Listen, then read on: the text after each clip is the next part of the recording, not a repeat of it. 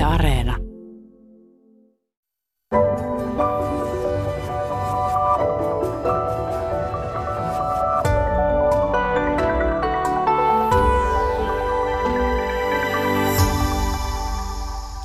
Oikein hyvää aamupäivää, hyvät kuuntelijat. Niin, mikä on maanpuolustustahtomme tila? Se on kysymykseni tänään. Tervetuloa professori Teemu Tallberg Maanpuolustuskorkeakoulusta. Kiitos. Sinun viran alasi on sotilassosiologia. Mitä tämä alat tutkii, tarkemmin sanoen?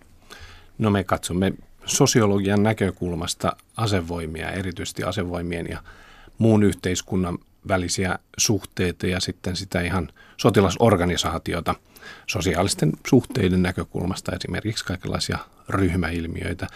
Meillä maanpuolustuskorkeakoulussa sotilassosiologiassa ollaan tutkittu esimerkiksi tätä käynnissä olevaa yhteismajoituskokeilua, jossa mies- ja naisvarusmiehet majoittuvat samoissa tuvissa ja sitten myöskin kansalaisten suhdetta maanpuolustukseen aika laajalla tai leveällä pensselillä. Ja tästä jälkimmäisestä oikeastaan puhutaan nyt tänään. Pia Lindell, Naisten valmiusliiton pääsihteeri, tervetuloa. Kiitos paljon. Mikä on Naisten valmiusliitto? Naisten valmiusliiton muodostaa 10 jäsenjärjestöä. Eli meillä ei ole enkä henkilöjäseniä, vaan on niin kuin järjestöt jäseninä. On ihan perinteisiä maanpuolustusjärjestöjä sekä sitten tämmöisiä kokonaisturvallisuuden jäseniä. Ja tätä kautta niin aina kun esitämme asioita, niin puhumme yli 100 000 naisen äänellä.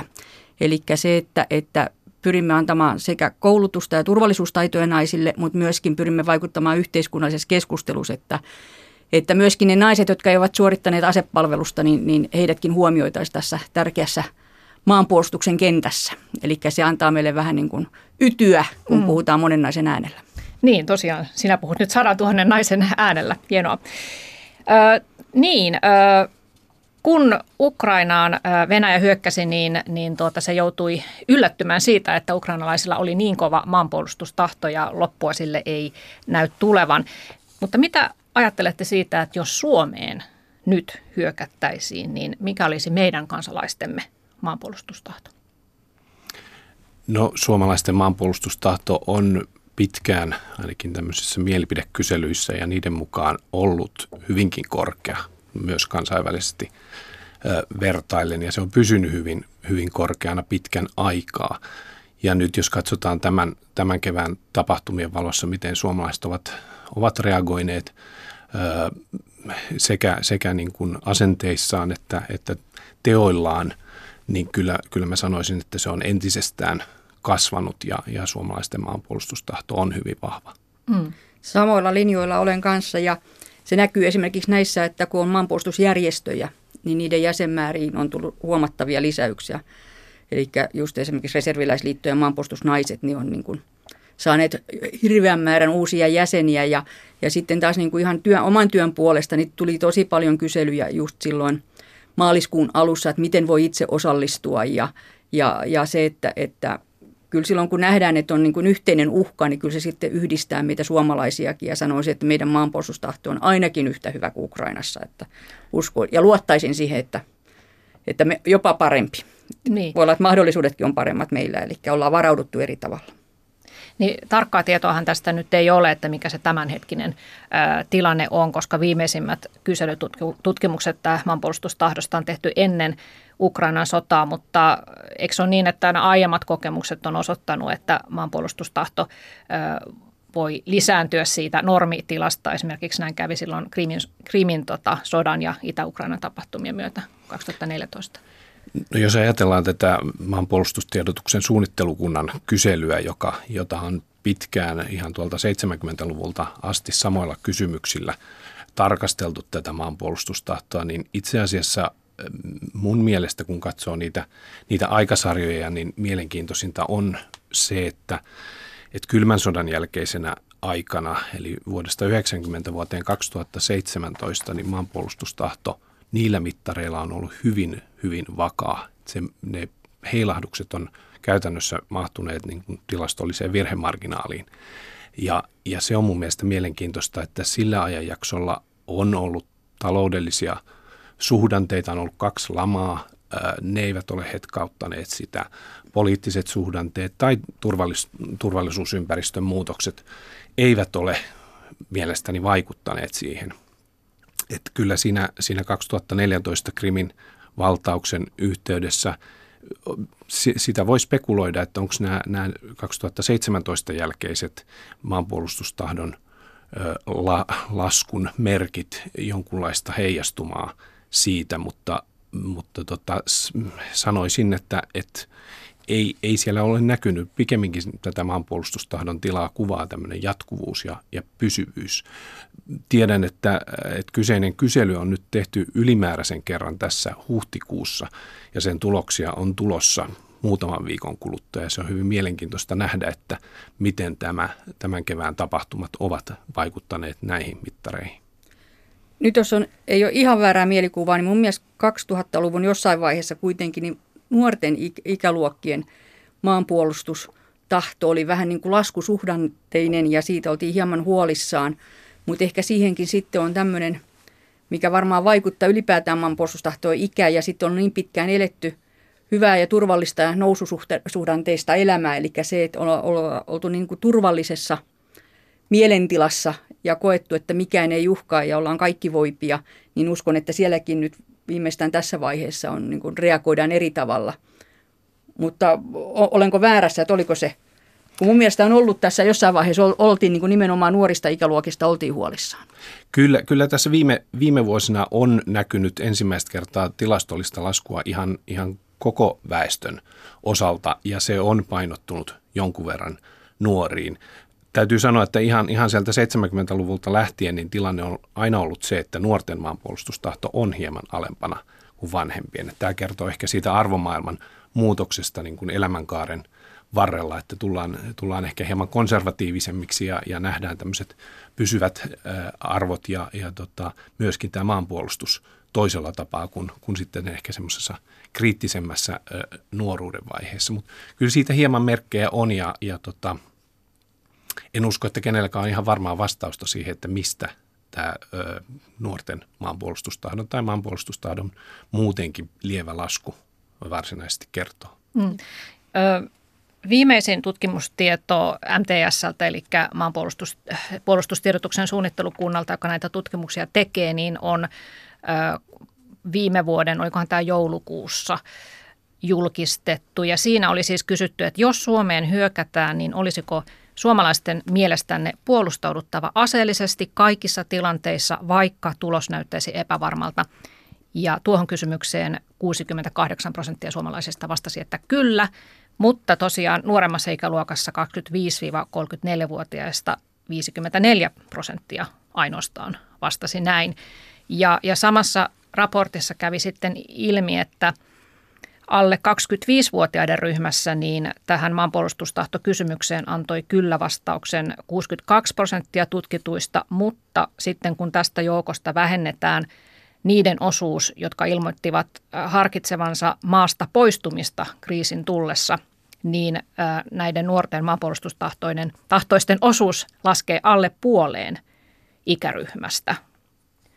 Pitäisikö tästä olla huolissaan vai mahtaako tämä olla nyt jo sellaista tietoa, joka sitten tuossa huhtikuussa tehdyssä kyselytutkimuksessa niin on muuttunut? No tietysti siinä tarkastellaan jo aika pientä vastaajajoukkoa, kun otetaan joku tämmöinen tietty ikäryhmä. Mun mielestä se yksi tärkeä havainto ehkä on se, että kyllä vastaajien määrä on lisääntynyt, ei vastaajien määrä. Kyllä vastaajien määrä on vähentynyt, mutta ei vastaajien määrä ei ole lisääntynyt, vaan se, miten tähän kysymykseen suhtaudutaan, on yhä useampi vastaa, että en osaa sanoa. Ja mun mielestä se kertoo semmoisesta tietynlaisesta hämmennyksestä sen suhteen, että mikä on sodankuva tänä päivänä, tai sanotaan ennen tätä Ukrainan kriisiä. Et on puhuttu hyvin paljon hybridisodankäynnistä ja laajasta vaikuttamisesta, ja se on ehkä korostunut niinkin paljon, että ihmisille on vähän niin kuin epäselvää, että mitä tarkoittaa tämä kysymys, jos Suomeen hyökätään, ja et vastaako se niin kuin sitä sodan todellisuutta. Ja nyt ehkä sitten Venäjän hyökättyä Ukrainaan on palattu tavallaan siihen, että ja on jouduttu myöskin, kansalaiset joutuu peilaamaan, että tätä on siis sota Euroopassa tänä päivänä. Tältä se voisi ehkä myös näyttää. Niin, että se konkretisoituu. Kyllä, joo. Ja siinä on kuitenkin korostunut, vaikka vaikuttamista on monenlaista, niin siinä on korostunut ihan tämmöinen aseellinen taistelu. Joo, niin samaa mieltä, että just niin kuin tullut tai vahvistunut se, että myöskin tämä perinteinen sota on mahdollinen, eli se, että tullaan ihan asevoimin ja käytetään niin kuin ampumatarvikkeita. Sen lisäksi, että on myöskin hybridivaikuttamista ja siitähän mun mielestä ainakin Suomessa niin ei ihan hirveästi olla tietoisia, että mitä kaikkea Ukrainassa on ollut, kun jos ei niin kuin aktiivisesti lue joka päivä lehteen, niin mulla on ainakin, että kun televisiota katsoo, niin se kuvallinen viestintä on tämä perinteinen sota. Että tietysti nämä hybridivaikuttamiset, että niitä ei nyt välttämättä pysty edes kuvaamaan, eli se on sitten sähkökatkosta tai jotain muuta infran häirintää. Mm. Joo, puhutaan kohta siitä lisää, että mitä kaikkea muuta se voi sitten olla. No vielä tästä MTS:n viime joulukuussa julkaistusta raportista, niin siinä puolustusvoimien, upseereiden ja miehistön välisiä suhteita tutkinut Juha Mälkki sanoo, että ennen talvisotaa niin mikään kyselytutkimus ei olisi pystynyt arvioimaan sodassa syntyvän yksimielisyyden tasoa. Eli nämä kyselyt tietysti voi jättää sitten omaan arvoonsa. Todellisuus nähdään vasta sitten, kun jotain tällaista tapahtuisi. Mutta tämä Mälkki kuitenkin sanoo, että ei pitäisi kuitenkaan liian sinisilmäisesti arvioida tätä maanpuolustustahtoa korkeaksi. Että varsinkin tosiaan alle 35-vuotiaiden maanpuolustustahdon lasku niin voi aiheuttaa ongelmia sitten tosi paikan tullen. Ja yksi ehkä voi sanoa huolestuttava asia on se, että miesikäluokasta 35% ei ole varusmiespalveluksen kannalta palveluskelpoisia tai halukkaita. Et jos tämä osuus tästä vielä kasvaa, niin pysyykö sitten palvelukseen määrättävien motivaatio yllä ja pysyykö koko tämä armeija kasassa, jos tämä prosentti tästä vielä nousee. Nyt luulisin, että se 30% tarkoitti kuitenkin niitä, jotka ovat saaneet vapautuksen. Niin, siis eli se ei ole tahdosta kiinni välttämättä, mutta tietysti siellä voi olla myöskin tarkoituksenhakuisia hakemuksia. Siihen on laskettu myös nämä, jotka eivät ole halukkaita. Joo. Niin, tietysti jos me mietitään sitten taas, että asevoimatkin on sitten viime sodista kehittynyt, eli teknistynyt aika paljon, eli samalla lailla ei ehkä tarvita yksittäistä miesvoimaa kuin aikaisemmin. Eli kaukovaikutteiset aseet on mun mielestä varmaan vahvistaneet ja tämän tyyppiset asiat. Ja jos ajatellaan lennokkien ja dronien käyttö siis tämmöiseen tiedustelutehtävään ja se, että se tekniikka on tullut siinä mielessä tehostaa varmaan puolustusvoimien toimintaa.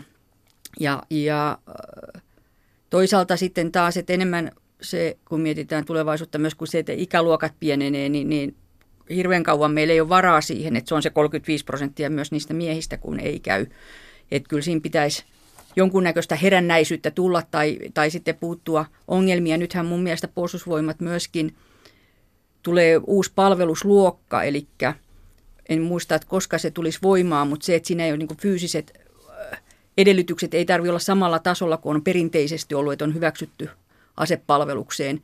Ja tehtävätkin on muuttunut ja tulee just erilaisia semmoisia, missä ei välttämättä tarvitse olla nopea ja voimakas, vaan sitten että toimitaan tietotekniikan puolustamiseen tai tietotekniikan välineen puolustetaan maata tai jotain muuta vastaavaa. Että kyllä niin kuin puolustusvoimatkin on hereillä tästä tilanteesta ja pyritään löytämään uusia ratkaisuja siihen suuntaan. Aivan.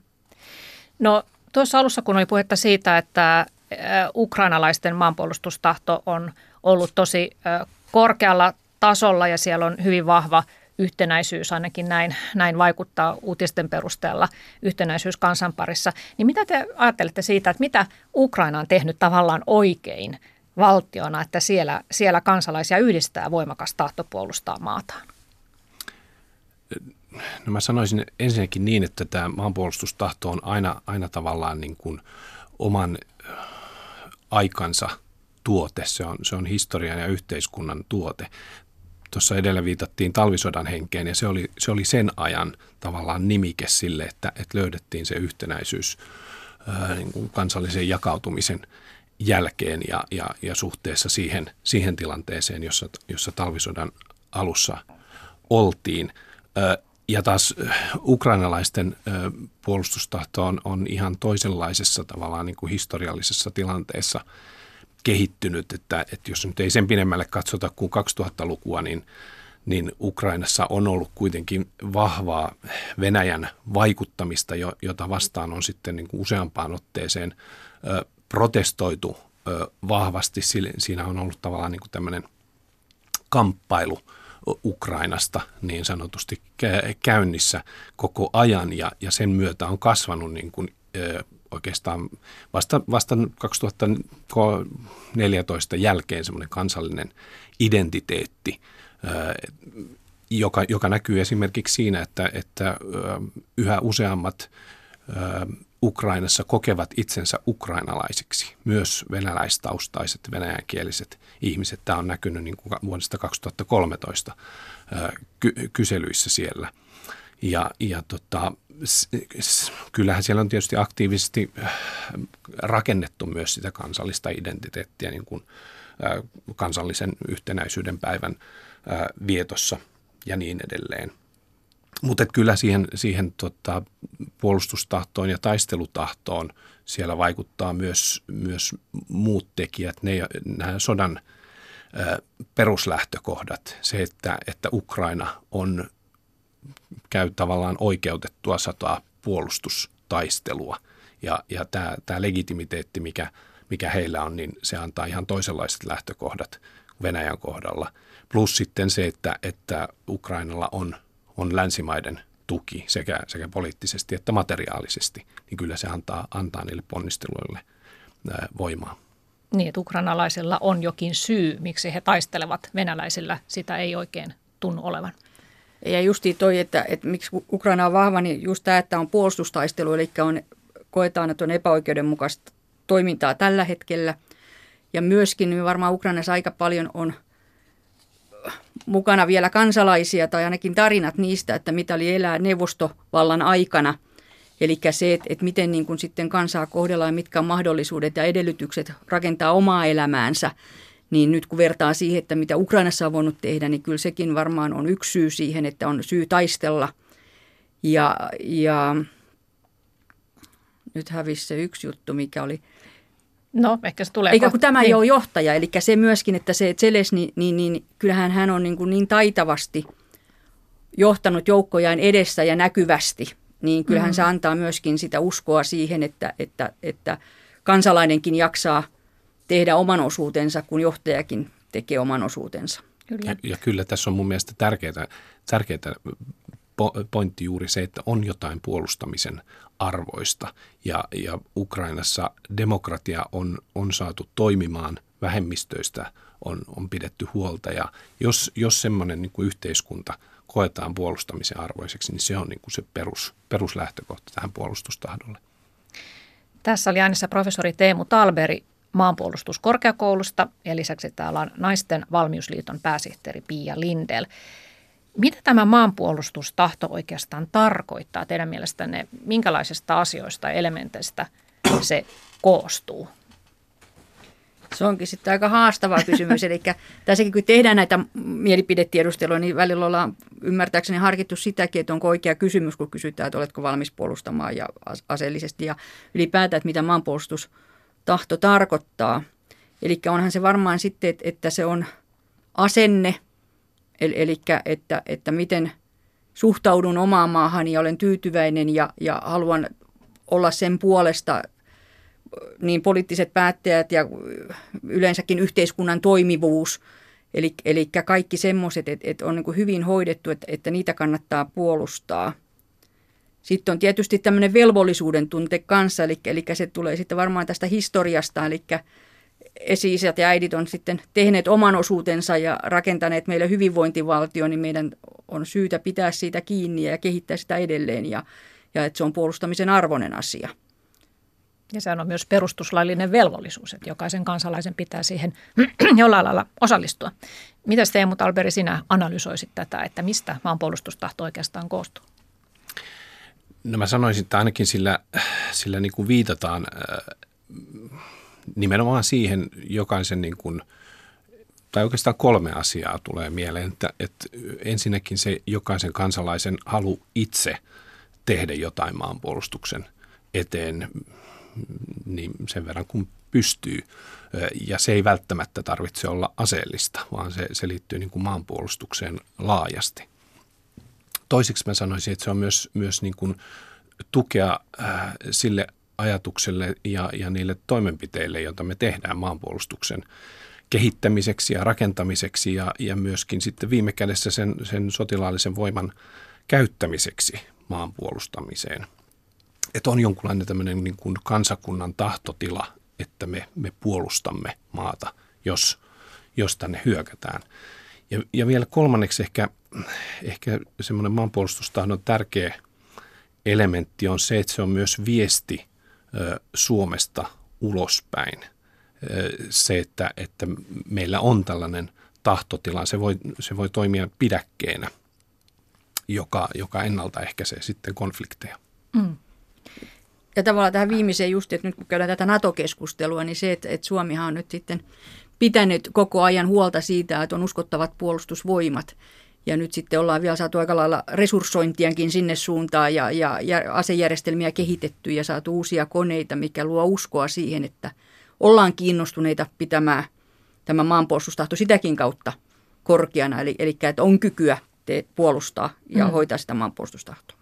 No Pia Lindell, mistä sinun henkilökohtainen maanpuolustustahtosi syntyy, kun sinähän kävit armeijaan jo vuonna 1996, kun se tuli naisille mahdolliseksi, niin olit heti siellä paikalla palveluksessa. Itse olen joskus, kun olen joutunut jotain puheita pitämään, niin aloittanut sillä, että olen pikkulotan ja sotilaspojan tytär, niin se antaa jo vähän niin kuin äidinmaidossa ehkä jotain kipinää ja jotain geneettistä perintöä. Sitten äidin puolella suvussa on ollut sotilaita sodan aikana ja niitä tarinoita sitten kuullut, yhden vaan heistä tavannut, tosin pienenä, että niistä asioista ei silloin puhuttu. Ja ehkä on myöskin sitten vähän semmoinen vanha sielu, eli se, että koen, että arvostamalla niin kuin niiden edeltävien sukupolvien sitä työtä ja uhrauksia, mitä he on tehnyt, niin että se on niin kuin mulla vähän niin kuin velvollisuus niin kuin ylläpitää myöskin niitä ja viedä tätä juttua eteenpäin. Mm. Sitten satun olemaan vielä kadettiupseerin kanssa naimisissa. Ja sitten oli tämä, että aika monessa maanpuolustusjärjestössä olen jäsenenä. Ja sitten on tätä historiaa vaalinut sillä tavalla, että on ollut tuossa Lottaperinnetyössä aika paljon mukana. Ja viime vuoden loppuun asti niin toimin 2 vuotta Suomen Lottaperinneliiton puheenjohtajana. Ja saanut tavata näitä upeita naisia, jotka on vieläkin niin kuin tulevaisuuden uskoa täynnä ja vaikka tässä välillä näytti, että nuoretkaan ei ole kiinnostuneita maanpuolustuksessa, mutta he oli aina sitä mieltä, että sitten kun tarvitaan, niin meistä jokaisesta on siihen. Kun aina itse esittelin vähän tai kyseenalaistin, että mitä he ovat tehneet ja ollaanko me mukavuuteen tottunut sukupolvi enää niin kuin valmiita tekemään samoja asioita, niin he oli aina siitä, että totta kai te olette. Mm. Ja se, että mikä energia heissä on, niin siitä kyllä sai. Jos väsyneenäkin meni johonkin tilaisuuteen ja tapasi näitä vanhoja lottia, niin kyllä siitä saa energiaa taas viikoksi. Mm. Millainen kokemus muuten oli vuonna 1996 olla naisena armeijassa? No koin sen, että se oli oikeus. Eli että mulla kävi vielä niin, että se oli mun ensimmäinen ja viimeinen mahdollisuus mennä armeijaan. Eli ikä tuli vastaan. Eli kotiudun samana vuonna, kun täytin 30. Niin oli upea. Tietysti se, että jos vertaa nykypäivään, niin voi olla jo vähän muutoksia, koska silloinhan me oltiin ensimmäisiä, kun oltiin, niin kaikki vähän haki, että mä uskon, että en nyt sanoisi, että saatiin mitään poikkeavaa kohtelua, mutta se, että kaikki vähän suhtautui ja katseltiin vähän toisiamme ja miten tässä mennään ja edetään, eli nyt se on varmaan niin kuin normaalia toimintaa 25 vuoden jälkeen, mutta silloin kun oltiin ensimmäisten joukossa, niin kyllä se varmaan oli semmoista vähän niin kuin, vielä niin kuin juttujen hakemista ehkä. Mm. Et ihan samat periaatteessa tehtiin kuin miehetkin, mutta jotenkin siinä voi olla, että siinä suhtautuminen oli vielä semmoista niin kuin hakevaa. Okay. Voi olla, että päästi jossain jutuissa helpommallakin, että osasimme käyttää naiseuttamme hyväksi siinä vaiheessa, mutta ei niistä sen enempää, mutta se, että se oli mun mielestä olen erittäin onnellinen siitä, että sain sen mahdollisuuden. Joo, ja viime vuonnahan naisia haki ennätysmäärä puolustusvoimiin 885 naista, ja nyt reservissä on yli 11 000 naista jo. Niin tuossa Teemu Tallberg mainitsitkin, kun määrittelit tätä, että mitä maanpuolustustahto tarkoittaa, niin sehän tosiaan voi olla myös muuta kuin aseellista. Tässä oli joku aika sitten lehdessä, haastateltiin nuorta miestä, joka erosi reservistä, opiskelee lääketiedettä, mutta hän sanoi, että hän todellakin on edelleen maanpuolustustahtoinen, mutta ei halua palvella aseellisesti, vaan voisi sitten kriisitilanteessa toimia lääkinnällisissä tehtävissä. Ja tehän olette myös, Teemu, haastatellut näitä reservistä eronneita, niin he ovat myös kertoneet käsittääkseni paljonkin asioita, että haluavat kyllä puolustaa Suomea, mutta eivät aseellisesti. Joo, siis tässä mihin usein viitataan reservistä eroamisella, niin siinä on kysymys siitä, että joku on armeijan käynyt ja reservissä ja haluaa sitten siirtyä siviilipalveluksen puolelle. Ja siinä on sitten välissä tämmöinen täydennyskoulutus, jonka kautta sitten siirrytään käytännössä katsoen niin kuin olisi vain siviilipalveluksen ja sen koulutuksen ja palveluksen suorittanut. Joo, meillä oli tilaisuus yhdessä tutkimusprojektissa tuossa 5 vuotta sitten haastatella tässä täydennyskoulutuksessa olevia ja myöskin sitten siviilipalvelusvelvollisia heidän koulutuksensa aikana tuolla siviilipalveluskeskuksessa Lapijärvellä. Ja siinä haettiin tavallaan juuri sitä, että tätä tämmöistä kansalaisten suhdetta maanpuolustukseen, ja me todettiin, että tämä voisi olla semmoinen ihmisryhmä, jolla nämä kysymykset on ollut pinnalla. He ovat joutuneet tai päätyneet pohtimaan sitä omaa suhdettaan maanpuolustukseen asevelvollisina nimenomaan. Ja kun keskustelimme heidän kanssaan, niin sieltä joitakin aika mielenkiintoisia havaintoja nousi, ja yksi oli se, että käytännössä katsoen kaikki olivat sitä mieltä, että Suomea pitää puolustaa. Suurin osa oli sitä mieltä, että he haluavat myöskin siihen jotenkin osallistua, mutta että heidän valintansa on jokin muu kuin tämä asevelvollisuus. Joo. Mutta tässä, jos en ottaisi ihan hirveästi väärässä, niin ymmärtääkseni, niin tälläkin hetkellä asevelvollisuuden voi suorittaa aseettomana. Eli sekin on, mutta siitä ei varmaan hirveästi puhuta, ja sekin voisi olla ihan hyvä vaihtoehto jollekin, että ehkä kutsuntatilaisuudessa pitäisi myöskin sitä tuoda esiin, eli että ei ole pakko tarttua siihen aseeseen ja silti sä voit suorittaa sen asevelvollisuuden normaalisti. Mitä siellä sitten tehdään? No siellä varmaan tehdään kaikkia muita, mutta ei osallistuta ammuntoihin, eikä välttämättä A-tarvikkeiden käsittelyyn. Mutta onhan puolustusvoimassa paljon muitakin tehtäviä ja huoltoa ja kaikkea, missä voidaan niin kuin hyödyntää ilman sitä, että on ase selässä ja opitaan ampumaan. Joo. No mietin vielä tätä maanpuolustustahtokäsitettä, että kuinka paljon siinä on sellaista rakennettua, että haluamme puolustaa tätä maata, kun sitten kun lukee esimerkiksi talvisodassa olleiden sotilaiden kokemuksia, niin he ovat myös jotkut kertoneet siitä, että kyllä he olivat ensisijaisesti puolustamassa itseään ja läheisiään ja sitä lähipiiriään, ja siinä ei tullut ajatelleeksi sitten sitä rakennelmaa nimeltä valtio. Joo, se on tietysti hyvä kysymys se, että mitä ollaan puolustamassa ja miten se asia nähdään, ja siinä on varmasti eroa nimenomaan. Joskus puhutaankin erikseen niin kuin maanpuolustustahdosta tavallaan tällaisena asiana, jota me voimme tutkia rauhan aikana. Ja siinä on sitten semmoinen, mä sanoisin semmoinen vähän niin kuin latentti tai uinuva osa, joka nimenomaan sitten aktivoituu, kun tilanne muuttuu. Ja siitä on ollut merkkejä niin kuin tämän kevään aikana. Ja sitten puhutaan erikseen taistelutahdosta, joka sitten ehkä enemmän kuvaa sitä erityisesti sotilaiden toimintaa. Ja siinä kohtaa on ihan tuolta toisesta maailmansodasta asti tutkimuksissa todettu, että tavallaan siinä taistellaan sen viereisen sotilaan puolesta, sen oman ryhmän puolesta tai sitten niiden ehkä läheisten läheisten puolesta siellä kotona.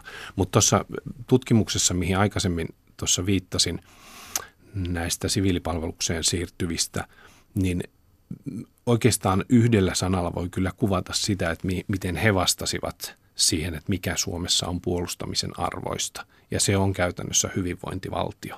Se on se tietty semmoinen arvomaailma, jossa pidetään huolta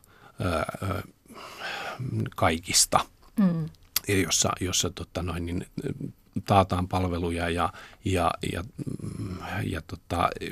on semmoinen niin kuin reiluus ja tietyt semmoiset periaatteet. Se yhteiskuntajärjestelmä oli oikeastaan se, mihin kaikki kiteytyi. Aivan, että olemme rakentaneet jotain, joka on puolustamisen arvoista. Niin onhan se, jos mietitään sitten ihan näin kun ajatellaan, niin kyllähän se, niin kuin se yhteiskunta, että niin kuin Suomenkin pinta-alasta niin aika paljon on suota ja pöpelikköä, eli että onko se sinänsä niin arvokas, että sitten kannattaa pitää, että tietysti meillä on maan rajat, niin totta kai, mutta kyllähän se niin kuin yhteiskunta ja sen ne toiminnat ja mitä ollaan kehitetty ja se arvomaailma sitä kautta, niin kyllähän se on se mun mielestä se juttu. Mm. No, ettei niin kuin itsestään sitä maa-aluetta, vaan nimenomaan se yhteiskunnan rakenne. Joo. No Pia Lindell, miten Ukrainan sota on nyt vaikuttanut Naisten valmiusliiton jäsenjärjestöjen toimintaan? Miten tämä tilanne näkyy teillä? Tuossa alussa sanoitkin, että kyselyjä on tullut paljon ja kursseille on tunkua. On. Tietysti ihan jäsenjärjestöistä, niin just esimerkiksi Reserviläisliittoon niin on tullut niin kuin 1000 määrin uusia jäseniä ja samoin maanpuolustusnaiset on niin kuin, onko lähes ainakin 1/3 vissiin tullut lisää jäseniä Ukrainan tilanteen jälkeen. No sitten on, että kun järjestetään koulutusta, niin kyllä ne kaikki on niin kuin täynnä. Eli meillähän sattui niin, että me järjestämme 2 kertaa vuodessa tämmöiset isot nastaharjoitukset, joka koostuu noin 10 kurssista. Ja toukokuun harjoituksen ilmoittautuminen alkoi 1. päivä maaliskuuta, eli seuraavalla viikolla, kun oli sitten Venäjä mennyt Ukrainan puolelle, niin kaikki kurssit täyttyi muutamassa minuutissa. Ja tällä hetkellä jonossa on yli 500 naista. Eli sitä kautta näkee, että tarvetta on. Ja sitten tietysti mekin pyritään hirveän nopeasti reagoimaan siihen, että miten voidaan tarjota jotain lisää siihen normaalitarjontaan. Niin käynnistettiin myös niin webinaarisarjat, että kerran viikossa on tunnin mittainen vähän niin kuin tietoisku, tämmöinen nastaisku, jossa eri alojen asiantuntijat puhuu sitten poikkeavan tilanteen kohtaamisesta tai väestönsuojelusta tai sitten on 72 tuntia konseptista. Eli naisilla varsinkin niin on tosi suuri tarve saada sitä tietoa. Eli mun mielestä monesti miehillä se tieto ja tämmöisen poikkeavan tilanteen niin kuin ymmärtäminen tuleeko se sitten asepalveluksen myötä tai jostain muusta asiasta, mutta naisilla on paljon enemmän semmoista niin kuin tietämättömyyttä ja siis semmoista, että aletaan rakentaa sitä tietopohjaa aika lailla nollassa tai ei ole edes mietitty sitä asiaa aikaisemmin, niin se, eli ollaan pyritty vastaamaan siihen, että saataisiin lisää tietoa ja tämmöisistä yleensä niin kuin ihan arjen turvallisuuteenkin liittyvistä asioista, että onko se sitten sähkökatko se, mikä meitä seuraavaksi kohtaa, ettei niinkään se, että joku tulee rajan yli väkivalloin, niin se todennäköisyys on kuitenkin nyt, jos puhutaan aikaikkunasta 2 vuotta eteenpäin, niin pieni suhteessa siihen, että yhteiskunnan niin kuin toimintaa pyritään sitten jollain muulla tavalla häiritsemään. Mm. Minkälainen käsitys sulla on, Pia, siitä, että mikä näitä naisia siis ensisijaisesti motivoi, kun muutamassa minuutissa kurssit tulivat täyteen? Oliko se siis, että on herännyt se huoli, että entäs jos jotain tapahtuu Suomelle, vai oliko se, että kenties siinä halutaan kanavoida sitä pahaa oloa, mikä Ukrainan tilanne on meissä aiheuttanut? Varmaan on molemmat, pitää yhtä lailla paikkansa. Ja sitten tietysti tarvii myös muistaa se, että nyt 2 vuotta ollaan oltu koronassa, missä on harjoitukset aika lailla ollut nollassa tai sitten on ollut supistettuna. Eli kyllä sieltäkin varmaan löytyy jonkun verran sitä patoutunutta tarvetta osallistua. Niin mä luulen, että nämä 3 tekijää yhteensä tekee sen, mutta että naisille ihan hirveästi on mahdollisuuksia kouluttautua ja ylipäätään tämä meidän nastakonsepti on mennyt aika hyvin siihen, että siinä koetaan semmoista yhteisöllisyyttä, eli ne pidetään puolustusvoimien alueella ja meillä on suojavaatteena puolustusvoimien maastopuku ja sitten jonkun verran edetään aina, siirrytään paikasta toiseen marssien, niin se koetaan hirveän tärkeänä, kun on tehty näitä kyselyjä kurssilaisille. Eli se, että mitä naiset ei välttämättä sitten oikein muualla pysty kokemaan. Eli myöskin se yhteisöllisyys ja sitä kautta se, että se on yhteinen asia, jollain kiinnostuneita ja huolestuneita turvallisuusasioista, niin ne kokonaisuus on. Ja kyllä mä uskon, että nyt useampi vuosi tästä eteenpäin, niin varmaan kurssit täyttyy hyvin. Että yritämme löytää vähän uusia tapoja, että voisimme entistä enemmän kouluttaa naisia. Mm. No mitä näillä NASTA-kursseilla siis tapahtuu? Millaisista elementeistä se koostuu? Että osa on kai siellä ihan varuskunnissa tapahtuu käytännön harjoittelua, niin mitä siellä tehdään? Pääsääntöisesti kaikki on puolustusvoimien alueella, eli nytkin mennään Parolannummelle tässä toukokuun lopussa. Ja siellä on valittavana yleensä noin 10 kurssia. Nyt ollaan jonkun verran yritetty lisätä kurssimääriäkin siitä, että mahdollisimman moninainen pystyisi osallistumaan. Osa on ihan arjen turvallisuustaitoja. Eli jokainen valitsee yhden kurssin, jossa on yksi teema. Eli se voi olla turvallisesti vesillä, se voi olla arjen turvallisuutta, jota voidaan eri palikoista koota yhteen. Se voi olla väestönsuojelukurssi, se voi olla informaatiovaikuttamisen tai kyberturvallisuuden kurssi. Eli tämmöisiin aika niin kuin perusasioihin kuitenkin, ettei mennä hirveän pitkälle, mutta se, että ekana herätellään, että tämmöistäkin on olemassa ja sitten kun tulee se häiriötilanne, niin miten osaisin toimia. Mm. Ja sittenhän tässä NASTA-kurssissa on myöskin se, että tämä organisaatio on myöskin vapaaehtoisista naisista koostuva. Eli siinä harjoitellaan sitä, että miten iso harjoitus perustetaan ja miten se suunnitellaan ja miten se läpi viedään. Eli miesten puolesta puhutaan perustamiskeskuksista. Eli sitten kun tulee liikekannallepanoa tai muuta, eli aletaan kutsumaan miehiä, niin miten heille hoidetaan pikakoulutus ja miten se huolto järjestetään siinä ja siihen liittyvät toimenpiteet. Niin tämä on myös naisille mahdollisuus harjoitella, että nyt tekin tuonne toukokuun loppuun, niin siellä kokonaisvahvuus oli 380 naista. Niin siinä on jo aika iso joukkoja, kun tarvitsee miettiä heidän majoitus ja liikkuminen ja muonitus ja koulutus vielä päälle, niin siinä on monta tekijää. Joo. Minkälaisia havaintoja sinä, Teemu Tallberg, olet tehnyt siitä, että miten tämä näkyy, tämä Ukrainan tilanne nyt kansalaisten huolessa? Ainakin näitä kertausharjoituksia ilmeisesti ainakin tänä vuonna on suunnitteilla huomattavasti enemmän kuin aikaisemmin. Kyllä, joo enemmän reserviläisiä tulee kertaamaan ja mielenkiinto kertausharjoituksia kohtaan on ollut korkeita ja tosiaan vapaaehtoisen maanpuolustuksen osalta se on näkynyt vahvana ja sitten näissä erilaisissa mielipidetiedusteluissa, että kyllä se kanavoituu tavallaan se kaikki, mitä tämä Ukrainan sota on herättänyt, niin erilaisissa kyselyissä myöskin. Toisaalta on myös havaittavissa, että reservistä siviiliin on haettu alkuvuonna huomattavasti enemmän kuin aikaisemmin. Joo, se on kyllä totta, että tämän alkuvuoden aikana lähes 2500 reserviläistä on siirtynyt siviilipalveluksen puolelle.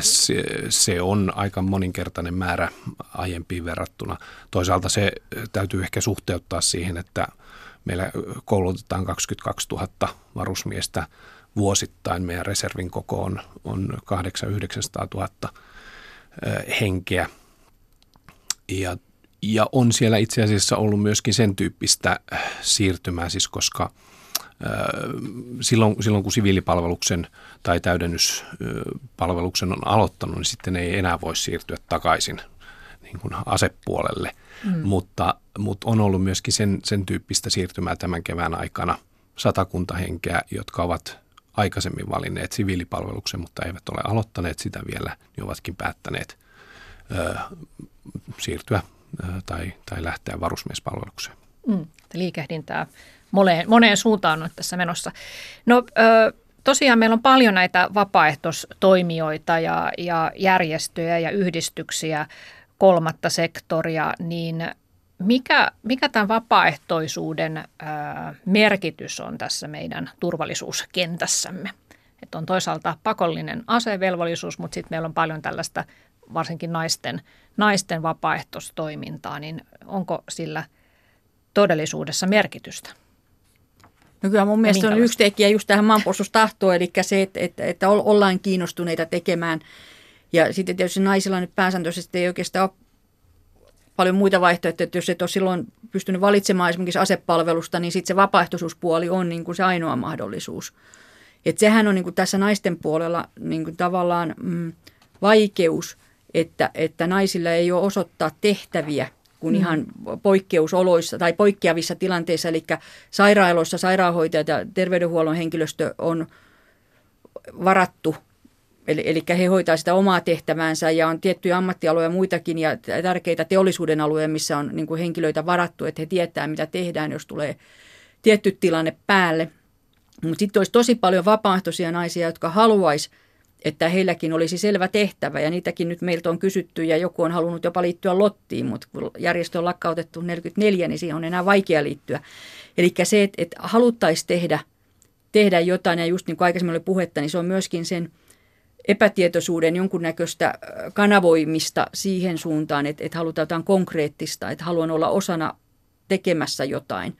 Ja tämä on semmoinen asia, mihin nyt tällä hetkellä pitäisi kiinnittää huomioita. Ja sitten kun me puhutaan muutenkin maanpuolustustahdosta, että mitä osia siinä on niin kuin osallisuus ja tämmöiset, niin naiset jää niin kuin siitä osallisuudestakin tavallaan pois. Että se on aika lailla oma aktiivisuus, että sä oot jossain maanpuolustusjärjestössä mukana, niin sä oot osallinen. Ja nythän aina onkin naisilla vissiin alempi tämä maanpuolustustahto kaiken kaikkiaan, niin tämmöiset tekijät vaikuttaa. Mutta mistä se johtuu, että niitä tehtäviä ei osoitettu? Mä oikeastaan hain just tuolla kysymyksellä tästä vapaaehtoisuudesta juuri sitä, että eikö puolustusvoimat kuitenkin tee aktiivista yhteistyötä näiden vapaaehtoisjärjestöjen kautta, että sitä kautta, jos tulisi kriisitilanne, niin sieltä osattaisiin hakea ihmisiä tiettyihin tehtäviin näistä vapaaehtoisjärjestöistä. Mutta sanotaan, että puolustusvoimat on kuitenkin ensisijaisesti kiinnostuneita niin kuin aseellisesta maanpuolustuksesta. Ja silloin ne naiset, jotka on suorittanut asepalveluksen, niin niillä on niin kuin selvät tehtävät.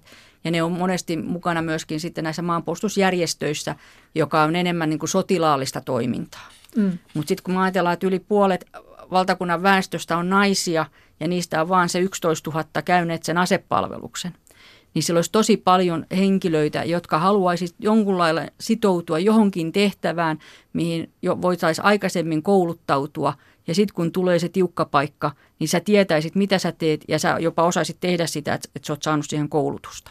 Olisiko tässä sitten vastaus yleinen kansalaispalvelus, että siellä sitten määriteltäisiin jokaiselle suomalaiselle joku tehtävä kriisin tullen? Niin, no joo. Asevelvollisuudesta täytyy lähteä siitä, että sitähän pohdiskeli tuossa viime vuoden loppuun asti tämmöinen asevelvollisuuskomitea myöskin sen kehittämistä. Ja siinä lähdettiin oikeastaan siitä peruslähtökohdasta, että ne sotilaalliset tarpeet, joita meillä on, niin se reservi tuotetaan asevelvollisuuden nykymuotoisilla käytännöillä. Eli tämä miesten asevelvollisuus ja täydennettynä naisten vapaaehtoisella palveluksella, niin se täyttää tavallaan ne tarpeet. Ja silloinkin katsottiin, ja kun eri hallinnoaloilta on asiaa kyselty, niin on katsottu, että tämmöinen yleinen kansalaispalvelus, että sille ei tavallaan olisi osoitettavissa tehtäviä. Mutta mä sanoisin, että ensinnäkin maanpuolustusjärjestö tukee puolustusvoimien toimintaa todella tärkeällä tavalla ja monilla tavoilla. Ja se, että asevelvollisille tai varusmiehillekin on ollut olemassa niin kuin satoja erilaisia tehtäviä puolustusvoimien sisällä, niin silti sitten se vapaaehtoiskenttä laajentaa vielä huomattavasti niitä mahdollisuuksia, että miten maanpuolustukseen voi osallistua, ja tämä osallisuus on mun mielestä yksi semmoinen tärkeä asia, että se tavallaan järjestöt myöskin kanavoivat sitä maanpuolustustahtoa toiminnaksi. Ja nyt vielä kun puhutaan viime vuosista, kun on kertausharjoitusmäärät jouduttu hirveästi laskemaan, eli siellä on patoutunuttakin tarvetta, että haluttaisiin olla mukana, ja nyt onneksi se aika lailla realisoituu varmaan, että pystytään ottaa. Se kansalaispalvelus mielenkiintoinen, ja mun mielestä voisi olla, että olisi jonkunnäköinen niin kuin naisillekin, että sehän ei tarvitse olla, olisiko se iltakurssia tai jotain, mutta että semmoiset peruskansalaistaidot ja semmoinen niin ymmärrys, että niin kuin tällä hetkellä itse käyn paljon puhumassa siitä, että jos tulee pitkä sähkökatko, niin mitä niin kuin kotona pitäisi olla ja mikä todellakaan ei silloin toimi, kun se sähkö ei tule. Niin se, että niin kuin heräteltäisiin ihmisiä, että jonkunnäköinen, että sen ei tarvitse kestää viikkoja eikä kuukausia, mutta että jonkunnäköinen perustietous kautta koko kansakunnan, eli tietyille ikäryhmille, niin olisi hyvä. Ja nythän voi olla, että vähän siihen suuntaan mennään, että vaikka se olisi vain yksi päivä, kun on näistä uusista kutsuntasysteemeistä puhuttu, että on tämä infopäivä, niin sekin on mahdollisuus jo vähitellen herätellä. Mutta nämä on niin isoja asioita ja varmaan myöskin aiheuttaa kustannuksia ja paljonkin mietintää, eli että niitä ei varmaan hetkessä nosteta pystyyn eikä laita toimimaan, mutta mun mielestä on hyvä pitää tasaisesti niin kuin mielessä, että sekin olisi yksi vaihtoehto, että saataisiin sitä ihan perustietoutta. Joo. No voitaisiin ehkä tässä ottaa vielä esiin näitä kansalaisten kriisivalmiustaitoja, mitä Naisten valmiusliittokin järjestöönsä kautta harjoituttaa. Niin tuossa otit tuon sähkökatkoksen esille, niin miten siihen voi sitten varautua? Tai miten siihen pitäisi varautua? Menee kotiin ja miettii, että jos sähkö ei toimi, niin mitä teen kotona tai mikä ei toimi, niin lähtökohtaisesti jo, että... Ei mikään toimi. Niin, että kun vessansa voit vetää kerran, hanasta ei tule vettä, jos on talvi, kämppä alkaa kylmenemään, sulla voi olla kaapit täynnä pastaa ja riisiä, mutta jos ei sulla ole vettä eikä sulla ole niin kuin sähköä, millä sä sitä teet, niin se on aika kuivaa syötävää pitemmän päälle, että kurkkuu varmaan tarttuu. Eli se, että olisi jotain peruselintarvikkeita semmoisia, että mitä pystyy syömään myöskin kypsentämättä. Ja se vesihän on meillä kaikkein niin kuin kriittisin, eli lasketaan, että 2 litraa vähintään pitäisi olla per naama vettä per vuosikausi. Ja sitten vielä, jos sattuu olemaan kotieläimiä, niin kotieläimetkin tarvitsee sitä vettä. Mm-hmm. Eli ihan tämmöisistä lähtee ja justiin se, että sitten ei toimi kotona valot, sitten on talvi- ja kaamosaikaa, niin myöskään ne kadunvalot ei toimi, hissit ei toimi, bensapumput ei toimi, pankkiautomaatit ei toimi, kaupat ei toimi. Eli siinä aika vähän jää, että kyllä me varmaan 1-2 selvitään, mutta sitten jos me aletaan puhua esimerkiksi viikon pituisesta, niin alkaa olla jo aika lailla kriisi pystyssä useammassakin huushollissa. Kännykkää ei voi ladata. Ei voi. Ja sitten vaikka saisi joltain niin kuin lainaksikin kännykän, niin se, että kuinka moni muistaa meistä puhelinnumerot, että vaikka soittaisi isovanhemmille, että miten teillä menee, niin kaikki on puhelimen muistissa, niin ei ole. Ja sitten se, että olisi se radio, mikä toimii pattereilla, eli just se tiedon saanti sitten, että mitä pitemmäksi se, tavallaan se sähkötön tila tulee, niin se tiedon välitys ja Ylellähän on tehtävä sitä, että välittää sitä tietoa, niin että sitä voisi kuunnella. Et itse sanoin, että tietysti autoradio on sitten aina yksi vaihtoehto, mutta autossakin on sitten se akku, ettei se nyt loputtomiin toimi sekään. Mutta me ollaan niin haavoittuvia tuon sähkön kannalta tällä hetkellä, että se on totaalista. Ja myöskin matkapuhelinverkot, niin sanotaan, että 6 tunnissa alkaa olla kaikki lailla, jos ei saa lisäenergiaa tai varavoimalla toimi, niin on ja sä olet, Pia Lindell, sitä mieltä, että tällainen sähköjen katkaiseminen voisi olla todennäköisempi. Mitä Suomelle voisi tapahtua? No kun se pystyy tekemään rajojen ulkopuolelta tavallaan myöskin huomaamatta. Toisaalta myös, jos ollaan niin kuin rajojen sisäpuolellakin, kun me katsotaan noita muuntamoita, niin kyllä ne aika avoimilla paikoilla on ja siinä on vaan niin kuin verkkoaitaa ympärillä. Eli että jos halutaan tietoisesti tuhota useampi muuntamo, isompi ympäri Suomen, niin sekä ei vaadi ihan hirveän monen ihmisen toimenpiteitä. Eli että itse näen, että ja sillä saadaan justiin, niin kuin äsken luoteltiin, että mihin kaikkiin se vaikuttaa, niin se yhteiskunta aika lailla polvilleen nopeasti. Nämä on varmaan just sellaisia asioita, siis tämän kotivaran opettaminen ja sähkökatkoksiin varautuminen ja myös varmaan tällainen, miten valmistautua informaatiovaikuttamiseen ja kyberhyökkäyksiin ja miten selvitä henkisesti järjissään kriisitilanteessa, niin nämä voi olla varmaan sellaisia asioita, mitkä nimenomaan on niin kuin kolmannen sektorin tontilla jopa tehokkaammin hoidettavissa kuin sitten virallisesti. Niin, kyllä siis nimenomaan tämmöinen kriisinkestävyys tai resilienssistä puhutaan, tämmöisestä joustokestävyydestä yhteiskunnassa, niin se on ihan totta, että me ollaan kyllä monenlaisista asioista riippuvaisia, jotka on aika haavoittuvia. Vaikka digitalisaatio, joka vie niin kuin yhä enemmän palveluita ja toimintoja haavoittuvampaan suuntaan. Et siinä mielessä niin kuin ne on semmoisia tekijöitä, jotka on aika ratkaisevia sekä sodassa että sitten muunlaisissa kriisitilanteissa. Ja se, että missä vaiheessa ja missä muodossa niitä sitten opetetaan, niin yksi kysymys on tietysti koulu ja opetuslaitokset, että minkä verran tämmöisiä kansalaistaitotyyppisiä tai kriisin kestävyyteen liittyviä asioita, turvallisuuteen tai jopa maanpuolustukseen liittyviä kysymyksiä halutaan tai voidaan viedä myöskin kouluopetukseen. Kansalaistaitohan on lopetettu kouluista, sen niminen oppi. Niin just, että itse on käynyt sitä ja just, että ihan esiopetuksessa lähtien, että ammattilaiset osaa katsoa, että mitä taitoja kellekin opetetaan, mutta että tulisi vähän niin kuin kerrattua, niin se olisi niin kuin tärkeää. Ja sitten toi resilienssi, niin se on myös se, että kuinka haavoittuvia me ollaan nyt, kun jos ajatellaan, että kuinka paljon meillä on niin kuin koronankin jälkeen lisääntynyt ymmärtääkseni niin kuin mielenterveysongelmat ja siis ylipäätään tämän niin kuin mentaalipuolen niin kuin vaikeudet. Niin se on kanssa, että me ollaan aika haavoittuvia sitä kautta. Eli se, että jos me normaalissa oloissakaan, niin meillä horjuu siellä suunnassa, niin saatikaan sitten, että meille tulee joku poikkeusolo, niin mitä sitten tapahtuu? Että sitten voidaan aika nopeastikin kaostilanteessa. Onko sinulla, Teemu Tallberg, kotona kotivara hankittuna ja mietittynä se, että miten selviätte, jos sähköt lähtevät? Oletko valmistautunut?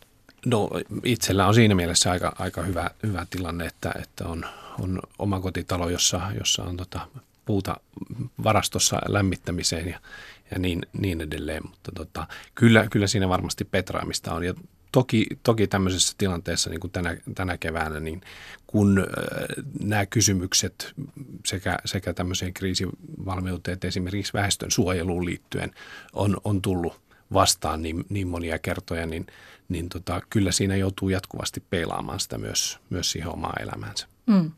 Sä sanoit, Pia, ennen lähetystä, että aikaisemmin puhuttiin, että pitäisi olla oikeastaan viikon kotivara, mutta koska se on ihmisille aivan liian haasteellista, niin sen takia on sitten kehotettu, että olisi edes se 3 vuorokautta. Niin. Joo. Ja kun näin on justiin, ja se, että itsekin asun Turussa ihan keskustassa, niin että mitä lähempänä keskustaa tai isommassa taajamassa, niin se on hankalampaa ja haastavampaa se selviytyminen on. Että siinä mielessä taas, että kannattaa autossa olla aina se ainakin puoli tankkia bensaa, että pääsee ainakin, kun melkein jokaisella on joku kesämökki. Aivan. Kiitoksia Pia Lindell ja Teemu Tallberg tästä haastattelusta ja toivotaan, että rauhanajat tästä kuitenkin jatkuvat ja mitään tällaisia häiriötilanteita ei tulisi. Kiitos kuuntelijoille ja tapaamisiin taas sitten ensi tiistaina. Moikka!